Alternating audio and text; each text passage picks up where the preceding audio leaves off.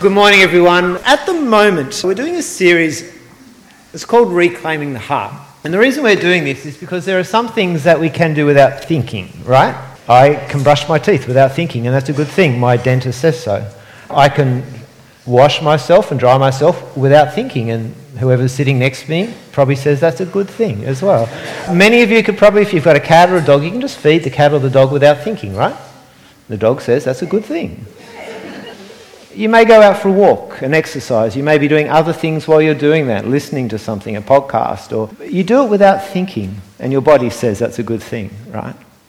So there are a whole lot of things we do without thinking, but there are a whole lot of things that we should give thought to, that we should be aware of the heart behind them. It may be as simple as a giving of a gift. We don't want to give gifts thoughtlessly uh, and give gifts out of a sense of duty or it's just what I do not so good for the giver, but the person who receives it can actually feel it, and it, it's just not quite right. You understand what I mean, don't you? Uh, we shouldn't say the words, I love you, without thought. You know, we can just say, oh, I love you, I love you, I love you.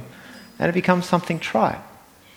When you tell your kids you love them, it should come from the heart, right? We've been doing this series over the last three weeks about the things that we do in church and how they shouldn't be unthinking because we can get into a routine of being here. We come, we sing three songs, get up to do the news, we do another song in the middle if there's time, we'll do open mic. We get into a routine or a liturgy of church, but we never want it to become an unthinking thing that we do. We want to remain involved in the process, our hearts to be involved in the process, our minds to be engaged in what's going on. We want to think about these things. And so this is something we've been doing for three weeks, and we've got two weeks to do. So we've looked at worship, reclaiming the heart of worship, uh, reclaiming the heart of, of actually hearing and proclaiming God's word, uh, reclaiming the heart of prayer. And the last two that we'll do are reclaiming giving reclaiming the giving of our money because every Sunday we take up an offering, and you may wonder, why do we even bother doing that? Do it electronically, you know. and why do we even bother doing it electronically? Some of you may ask. But reclaiming the, the giving of our, our money, but then next week we'll also looking at the giving of our time, this aspect of serving. Because we don't want these kind of things to be just done without any thought. So, in terms of giving, there are so many passages in the Bible. I've just chosen two out of the New Testament. Thanks, Beth. First passage today is Luke 11, verses 37 to 42. When Jesus had finished speaking, a Pharisee invited him to eat with him. So he went in and reclined at the table. But the Pharisee, noticing that Jesus did not first wash before the meal, was surprised. Then the Lord said to him, Now then, you Pharisees clean the outside of the cup and dish, but inside you are full of greed and wickedness. You foolish people, did not the one who made the outside make the inside also? But give what is inside the dish to the poor, and everything will be clean for you. Woe to you, Pharisees, because you give God a tenth of your mint, rue, and all other kinds of garden herbs, but you neglect justice and the love of God. You should have practiced the latter without leaving the former undone. And the second passage comes from Luke 21 1 to 4. As he looked up, Jesus saw the rich putting their gifts into the temple treasury. He also saw a poor widow put in two very small copper coins. I tell you the truth, he said. This poor widow has put in more than all the others. All these people gave their gifts out of their wealth, but she, out of her poverty, gave in all she had to live on. Thanks, Beth. The concept of giving and offering has always been part of an expression of a relationship with God. We can go to the very beginning of our Bible and we will read in chapter 4 of Genesis that Cain and Abel both brought an offering to the Lord. We don't really know what instructions were around that, but we do know that it was something that they did. They wanted to do or they were asked to do. And now it's not that God needs anything from an offering. You understand that, don't you? God's not going, oh, I'm really hungry. Oh, I feel like some lamb. Uh, can we can we cook up a lamb for me? Would that be okay? Or, uh, look, I'm needing some extensions done to my temple. Can we just take up an offering? The sense of giving to God is there through Scripture, but never that God needs anything from us. You understand that. It's an expression. It's expression of love. And it's been done throughout all of Scripture. You get into the law, and then the offerings, the, the giving to God, takes form and shape. We're told what should be given, when it should be given, exact ways in which it should be given. But then we also understand that our giving is not just to God, but to, can you guess? The poor. Giving to the poor as well. And so there's instructions that not only we give to God, but that God's people are to give to the poor and the vulnerable. The poor and the vulnerable in those days were those without family and those without land. Those without land would include now anybody under 45 in Sydney, you understand that. But, but there's this sense of which if you did not have family or you did not have land, you had no security. So those people, the, the widow, the orphan, and the refugee, were to be the recipients of of gifts as well, of offerings. And so there's, there's this teaching through Scripture, all the way through the Old Testament, and then you get to the New Testament. And beside the kingdom of God, Jesus talks more about money and giving than he does about any other topic through the Gospels. And in these stories and in these instructions about giving, consistently the point is made that it's not just the how and the when and the what to give, but the why. The heart matters.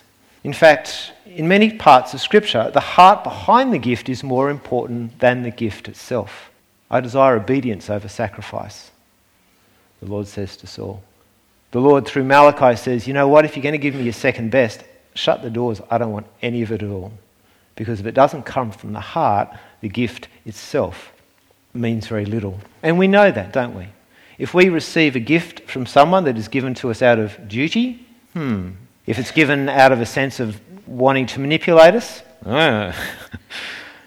if it's given out of a sense of resentment, here, have it, you throw it back at them, right? We understand that the why matters because a gift given without the why, without the heart behind it, does not feel like a gift at all.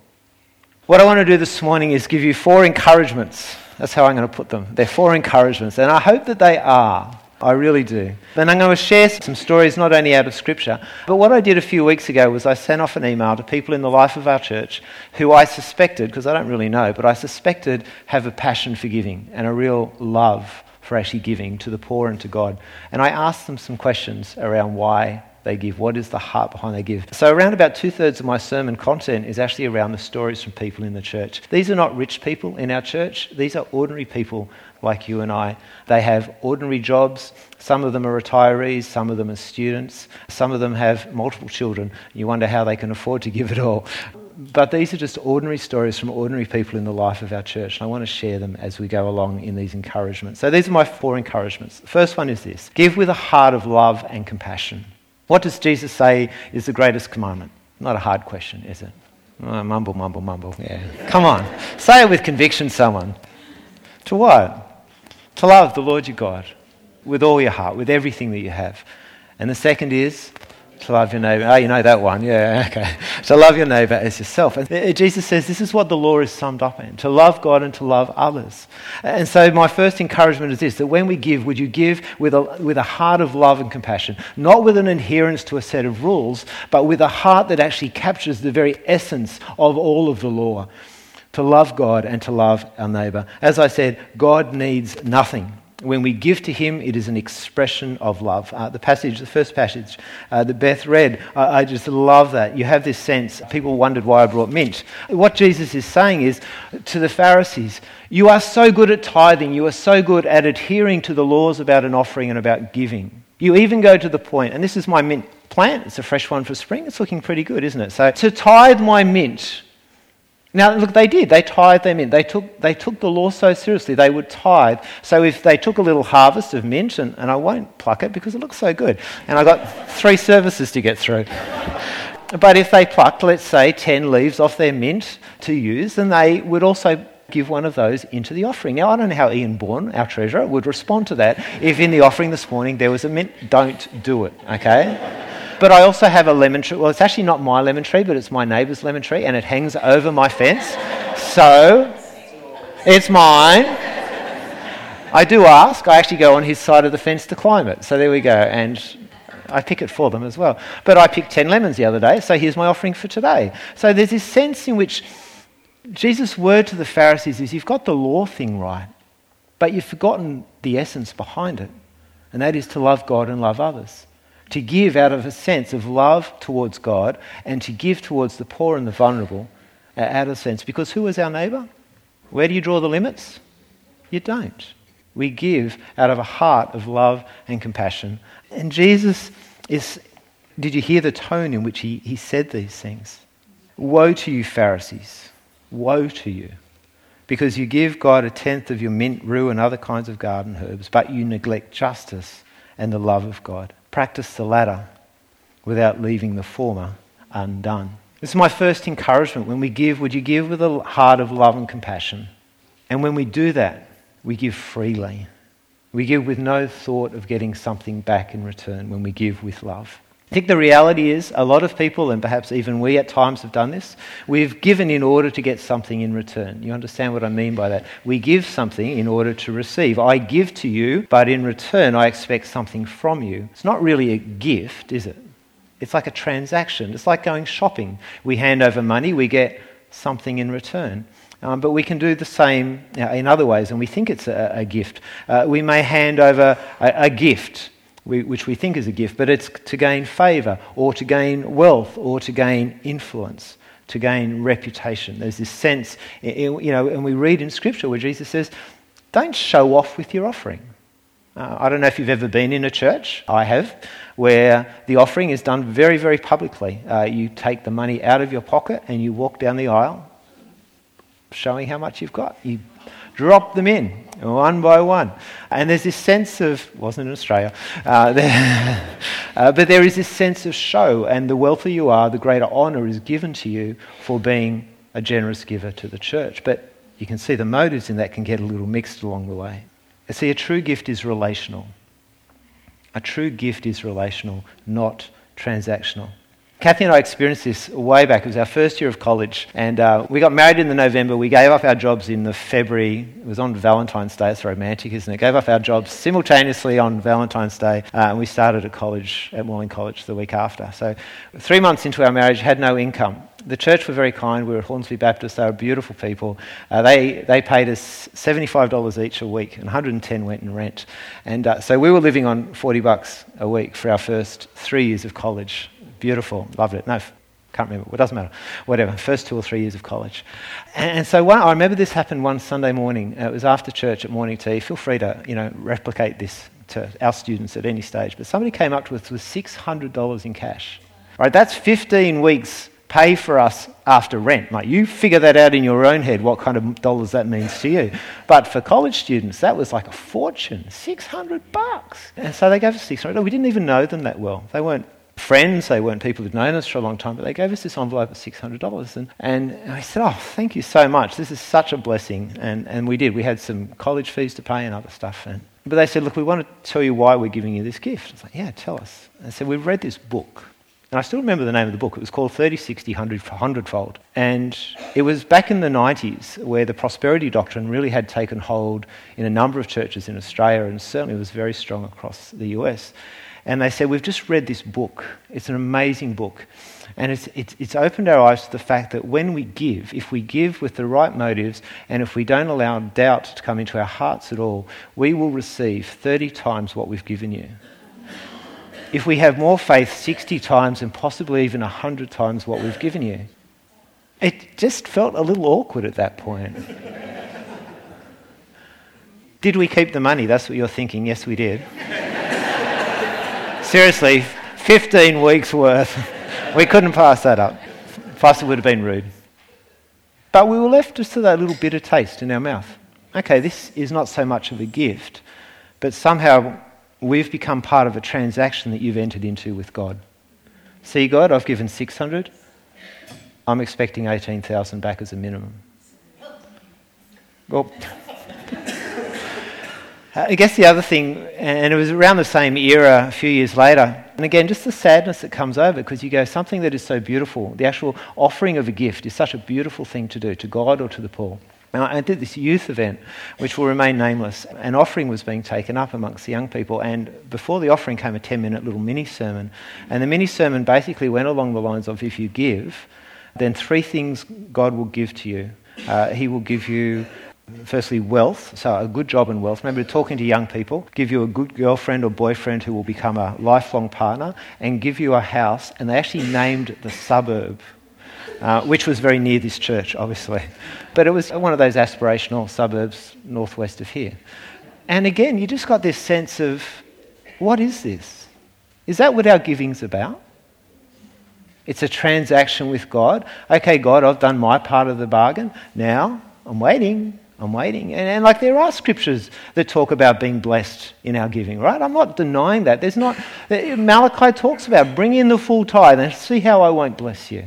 But to turn something that is relational into something that is transactional robs the gift of its value. When you give, give with a heart of compassion and love.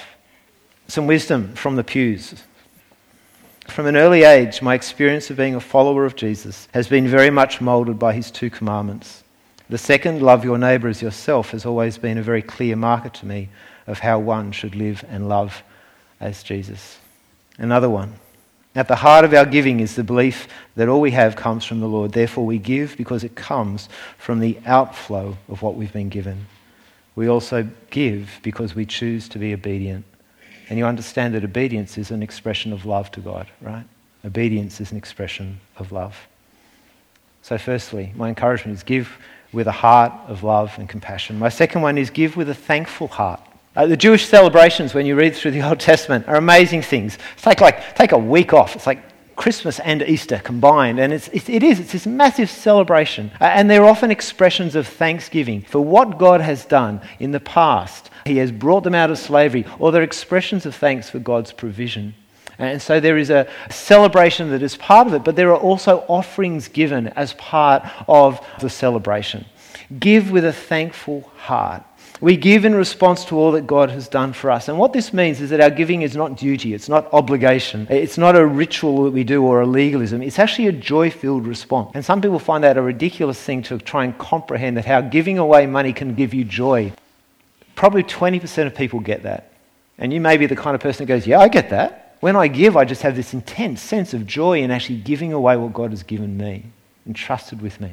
It becomes this joy filled response to God's goodness. There's this encouragement that Paul gives in 2 Corinthians 8 9. And the context of 2 Corinthians is they're wanting to take up an offering uh, for the church in Jerusalem. Jerusalem, and the churches there are struggling with drought, and so the church itself is going through hard times. And so Paul is encouraging them to come through with, with a gift from, from the planted churches back to the home church in Jerusalem. He just puts it this way He says, I'm not commanding you I want to test the sincerity of, your love by comparing it with the earnestness of others. That's a little manipulative, isn't it? But, anyway, but then this verse, for you know the grace of our Lord Jesus Christ. He brings it back to what God has done for us. For you know the grace of the Lord Jesus Christ, that though he was rich, yet for your sake he became poor, so that you, through his poverty, might become rich. Give with a thankful heart Wisdom from the pews. My coming to PBC was instrumental in me being reborn in my faith. And since I believe we should give of our time, treasure, and talent to one's church, it then follows that my giving of the three T's, I'd never heard that before, I like that, giving of the three T's, is very much linked to gratitude and thankfulness for my rebirth and the accompanying desire to support my faith community. This one's from a student. All that I have, family, friends, possessions, have been gifted to me from God. How can I not respond to his love and generosity to me through doing and giving that will hopefully point people back to him? A third one. Everything we have is from God. It is an act of obedience and gratitude. It is good to be part of the community here, seeing lives change through all that happens here in the life of the church. For example, the 21 kids saved at the holiday program, helping the community in Kasoro. We really want to be part of everything that God has in mind for PBC. And just a fourth one on thankfulness. It's obedience and thankfulness to God, recognizing that everything that we have comes from God. So giving Him the first portion of what we receive seems just as appropriate for those of us who know Jesus as it was for God's original people. Give with a heart of love and compassion. Give out of a sense of thankfulness. My third encouragement is to give because you trust. Give because you trust. Giving is an expression of trust. And perhaps the biggest obstacle that people have to giving is that giving to God or giving stuff away is that they have a mindset of, well, I just can't. I can't do that. I don't have enough. And there are phrases perhaps that you use or phrases that you hear around this, phrases such as, well, charity begins at home, you know, not in Scripture. maybe this one's in Scripture God helps those who help themselves. Did you find that one in Scripture? But they're well known phrases. We hear, this is a cultural thing, like our government says it to us as well. We can't give to the poor around us because we've got debt or because you know, we have needs within Australia. Of course we do. We always will. Maybe we say something like, or hear things like, well, when I have more, I will give. At what magic mark will you begin to give? Perhaps you say, well, my time is more valuable than, yeah, my, than my money, so I'm going to give that instead. You know, you can give both.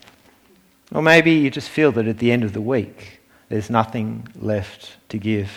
The passage, the second one that Beth read out of Luke 21, I just find incredibly confronting. So you understand my background, right? I have an economics law degree. I'm still a registered tax agent. I still work in a chartered practice. That's my background. So when I read this story, I go, No, woman, you need to go see a retirement specialist, okay? As Jesus looked up, he saw the rich putting their gifts into the temple treasury. He also saw a poor widow put in two very small copper coins. Truly, I tell you, Jesus said, this poor widow has put in more than all the others. All these people gave their gifts out of their wealth, but she, out of her poverty, put in all she had to live in. You see, giving is a declaration of trust in God. Giving is a declaration of trust in God. And in Scripture, we don't give from what is left over, we give first from what comes in. Now, does that sound reckless? Remember my background. Am I a reckless person by nature? See, it's not reckless. But if we struggle to trust, Anxiety and fear will fill that void. Do you understand that? Can I say that again? If you struggle to trust, the void that that creates will be filled with fear and anxiety. And can I just say this morning that I do not believe, Scripture does not say, that trusting God is reckless. Let's make it very clear. Trusting God is not reckless. Trusting God to provide as we choose to worship and obey Him is not reckless. Taking God at His word is not reckless. When Kathy and I were married and three months uh, had quit our jobs, lived on that $40 a week, that was not a reckless decision to make. People told us it was stupid that one of us should have stayed working to support the other. But we had a, both had a call upon our lives. That was not a reckless decision. It was a decision to trust God. In that same time, in those first three months, we took on a sponsor child with Baptist World Aid. We did that deliberately, knowing that we only had $40. Was that reckless? It was not reckless. It was a decision that we intentionally made to trust God, that we would continue to give to the poor. When Parramatta Baptist Church uh, said to Marion, Yes, we will bless HOVC this year by trying to raise approximately $27,000 to put 166 solar panels in each of the houses, even though we were $25,000 below budget in our offerings, was that reckless? And some of you are saying, Yes, it was. You know, we've raised 29, don't you?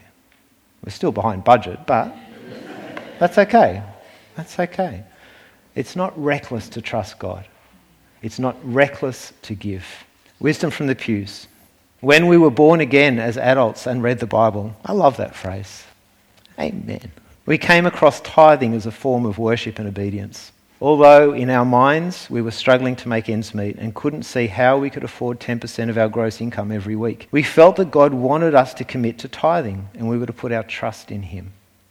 There followed many examples of God providing for us in our needs.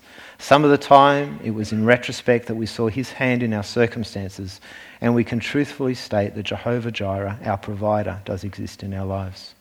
Another one. All that I have is from God and belongs to Him. By giving, I release ownership of money and place it into God's hands for His purposes. For me, it is a step of obedience and trust in God. We both have a heritage of giving being taught as children to give from our pocket money. Over time, this has matured from a taught practice to one of voluntary sacrifice, following what Jesus taught about giving the first part of our income as opposed to from what is left over. In this way, what we have given, we have never missed. I like that expression. What we have given, we have never missed. And we have always seemed to have enough, regardless of the level of income we have had at the time. We have learnt from experience that when we honour God with giving, whether it be money, time, or other, He always shows His faithfulness to us through provision. Give before you trust.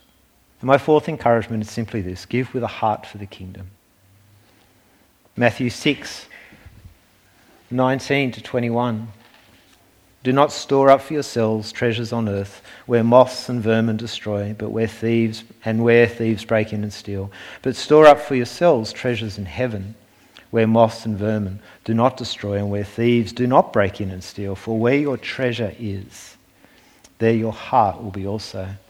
See, it's, this, it's a matter of not only where our heart is, but also where our eyes are set. So often our eyes upon what we have rather than the kingdom and the kingdom to come. Jesus calls us to look to the kingdom and to give with an eye to the kingdom. There's this beautiful passage in Acts chapter 4, and just at the end of Acts chapter 4, there's this picture of the church that share everything. There was no needy person among them. And so focused were they not on their possessions, but on the kingdom and the kingdom to come. Uh, the, the people actually sold their properties. And presumably it was their rental properties or extra properties that they had, and they came and they just laid the money at the apostles' feet for it to be used in whatever way to be distributed to the poor, to the proclamation of the gospel. It's just this beautiful picture of what happens when a community sees not their own kingdom, but actually sees the kingdom of God and gives toward that. Give with a heart for the kingdom. We give because we choose to be obedient. Again, this is a story from the pew. As we are part of the PBC community, we give because we feel a sense of belonging to Para and the body of Christ. We desire to see the kingdom furthered through the ministries at PBC. We have been transformed by the Spirit, and although we are not in paid ministry, we're able to help support those who are. We desire for people to experience the transformation we have. Giving enables us to feel part of the community and the greater body of Christ as we are tangibly in partnership with the church. And just a second one the vision of Innocent to establish what became HOVC is truly inspirational to me. He could have done many things, but he answered a heavenly call on his life, and the results speak volumes for themselves. Give with a heart of love and compassion, give out of thankfulness, give because you trust, and give with an eye to the kingdom of God. And when we give like this, we actually don't need to be compelled to give. We don't need to be coaxed to give. We don't need little gimmicks to make us give or anything like that. We actually just give because we want to. And when we give like this, something happens. It's not a transaction, but something happens in us. Something blesses us and changes us. We don't give to get anything, but we find that in giving, something surprising happens. And that is that we discover a sense of freedom. When we give like this, we actually discover a sense of freedom. We discover freedom from the anxiety and fear of not having enough. We discover a freedom from a drive that says, I must always have more. We discover a freedom from the power that the love of money can have over us. And with freedom comes joy. From the pews. Giving helps us to feel a greater sense of reliance on the Lord and partnership in the Spirit's work. As we give, it also helps us to remember the one who ultimately gives beyond measure Jesus. Giving teaches me to trust God. I also feel uplifted when I give. It blesses me as I bless others. I used to say that I trusted in God for my security, but I think I was really trusting in my education and experience to earn money to provide security consciously choosing that God gets the first portion of what we've received, no matter what, has helped me trust more in Him and less in myself to provide for me and my family. It's also helped me to be much less worried about job security and finding new jobs. Over time, I'm also finding that it's helped me become more generous than I'd naturally be and cheerful about it.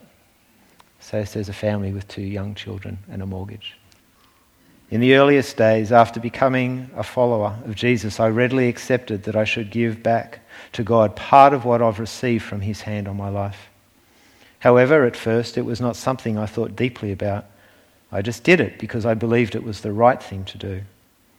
In more recent times, I've come to experience more of an understanding of the joy and blessing, as well as a sense of freedom that comes with giving. I read these and I thought, oh, I'm glad it's not just me, because it's true. And I just want to finish with this. I asked Trav whether we could finish with an offering. He said that would be in bad taste. No, Gray. Okay, but, but I, I do want to say this. All the surveys would say, and I, I, would like to believe that Parramatta is not an average church. I would, I would love to believe, and I, I really believe it to be true, that we are more generous than the average church. Um, but in an average, average church, all the surveys would say that probably one in five in this room actually get this, actually resonate with this sermon. That only one in five of you would actually go, I do, I just, I get it. I find a joy and a freedom in giving. Not a lot, though, is it? One in four of you Again, if the statistics are right, don't give at all. I'm not talking about don't giving to the church. You actually don't give at all. Charity remains at home. You don't give to the poor, you don't give to anything. One in four in our churches. It's amazing, I think. And perhaps you have these narratives in your head well, I don't have enough. Or I give of my time, I don't need to give of my money. Or when I'm wealthy enough, then I'll, you know, like maybe these have been the narratives in your head as I've been talking. And you use those narratives to just push back on me a little. And perhaps right now you're feeling really ticked off at me because you're feeling the pressure. And I'm trying not to speak with any pressure at all. I haven't told you once to give to a church. I don't care where you give to. But one of four of you will be feeling distinctly defensive. And perhaps afterwards you'll want to come and tell me why you don't give. Can do that if you want. But around half of you give um, because you feel it's the right thing to do. It may be out of duty, it may be out of a very practical, well, I want to hear a sermon, I want my kids to have youth ministry, so I, I need to give. And you give what you feel is an appropriate percentage for your stage in life or whatever it is. But I guess I want to say that wherever you're at, I would just love for you to discover the freedom and the joy that actually comes with giving from the heart, of actually reclaiming a practice that has been part of the experience of God's people from the very beginning. Not out of a sense of we need it, not in the sense that God needs it, but out of a sense of the freedom and the joy that it can bring. I just want to pray for us. So, would you stand as we do that? Father, we know that you have given us freedom and joy. You've given us freedom from our sin, but it, it's more than just forgiveness of the sins of the past. Lord, there is a freedom in life, a freedom that you desire for us to experience life in you, life in all its fullness. A life that is not found in holding on, of making excuses, of clutching to what this world offers. But there is a freedom and joy that actually comes from giving ourselves to you. And Lord, in this one aspect of that, this expression of an offering, this expression of our giving, Lord, I just want to pray for us that you would allow your word and allow the words of fellow brothers and sisters to speak deeply and richly into our lives this morning. Uh, for some, may it be an encouragement to continue to find that freedom and that joy as they give. For others, may it be a, a rethinking of the reasons why and the ways in which they give. And Father, yeah, maybe even just that, that work that the Spirit does when He confronts just some of those false narratives that we build up in our lives about why we will do and why we won't do certain things that are contrary to what you ask of us. Yeah. So, Father, we thank you.